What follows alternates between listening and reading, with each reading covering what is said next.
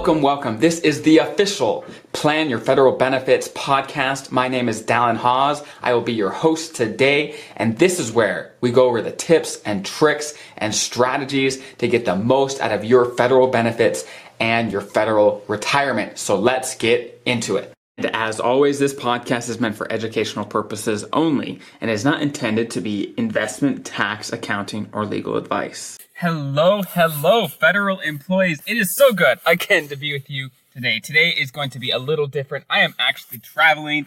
It is around Thanksgiving. I am with family, so I do not have my regular gear. So I am going to give you a little different experience. And if you're on the podcast, hopefully the audio is not too bad. Because, like I said, different gear. So let's jump right in.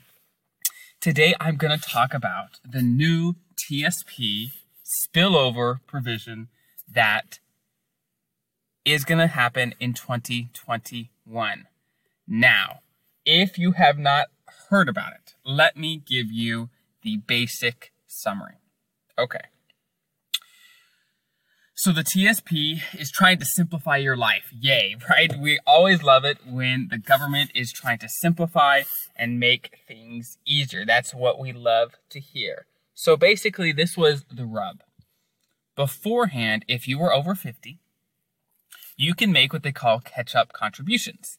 Basically, for anyone under 50, the limit to the TSP, how much you can put in, is 19,500 a year, at least in 2020. That limit changes every year, but for 2020, that is the limit. Now, if you're over 50, you can put in catch up contributions. For 2020, that is an extra 6,500 for a total of 26,000 into your TSP. Up to this point, if you were over 50 and if you wanted to put in catch up contributions, that was a separate form. So you had to you had to fill out an election for your regular contributions and then another election for catch up contributions. Now, they are simplifying it so there is one election. And if you end up putting more than the regular limit, which is the 19,500, if you end up putting more than that, then it's just going to spill over automatically as catch-up contributions. That's how it's how it's going to work. Now, one of the main reasons that they did this is because people didn't understand exactly what things meant and how things worked. And as a result, some people would not get their full match because they didn't quite understand how this all worked. So, let's go through an example of how someone in the old system and then in the new system, how someone will not get the full match if they do things a certain way. So, the goal by the end of this is for you to clearly understand right now what you have to do, and in the new system in 2021, when the spillover provision comes into effect, what you have to do as a federal employee to get the full agency match because you don't want to leave any free money on the table that you can get just by tweaking a few little things. Okay. So let's jump right in. So let's talk about George. George is our example federal employee. He's over 50, so he's eligible for catch up contributions. And he decides to put in $800 a pay period as normal contributions. And then he also wants to put $100 as catch up contributions per pay period. That's awesome. That's great. Unfortunately, George, under the current rules, not the new rules in uh, 2021, the current rules would not get the full match. And let me tell you why. Because he is putting $800 per pay period of regular contributions, there are about 26 pay periods in a year, right? 26.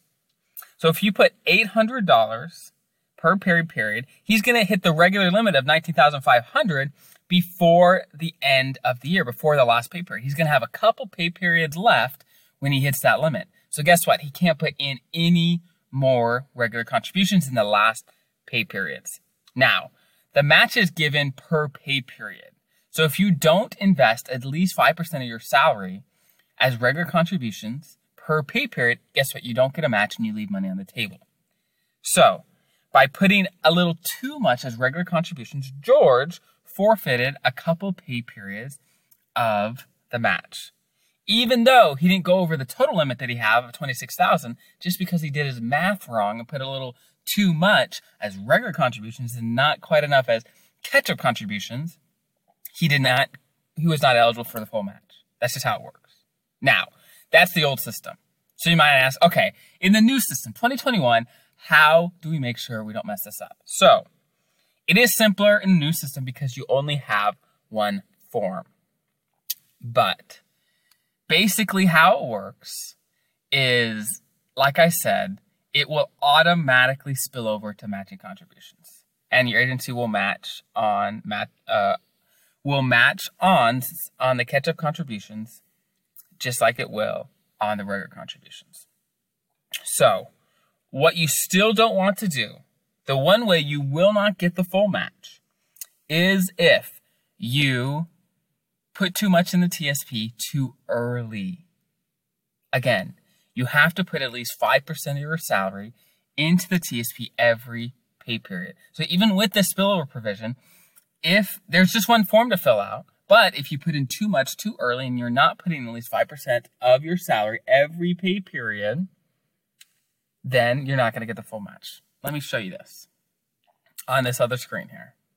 It's just an Excel sheet for those on the podcast basically, right now in 2020, these limits change. Next year it's going to be the same limit, but in 2022, we don't know what the limits are going to be for the TSP.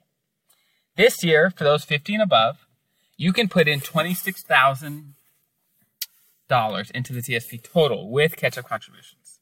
So that means all you have to do is take that limit, the 26,000, and divide it by 26, as I did here, and you will get $1,000 per period pay period is what you should contribute into the TSP if you want to max it out and get your full match. If you put, let's say, $1,200 pay period, well, you're going to max it out early and you're going to have pay periods where you're not putting 5% into the TSP.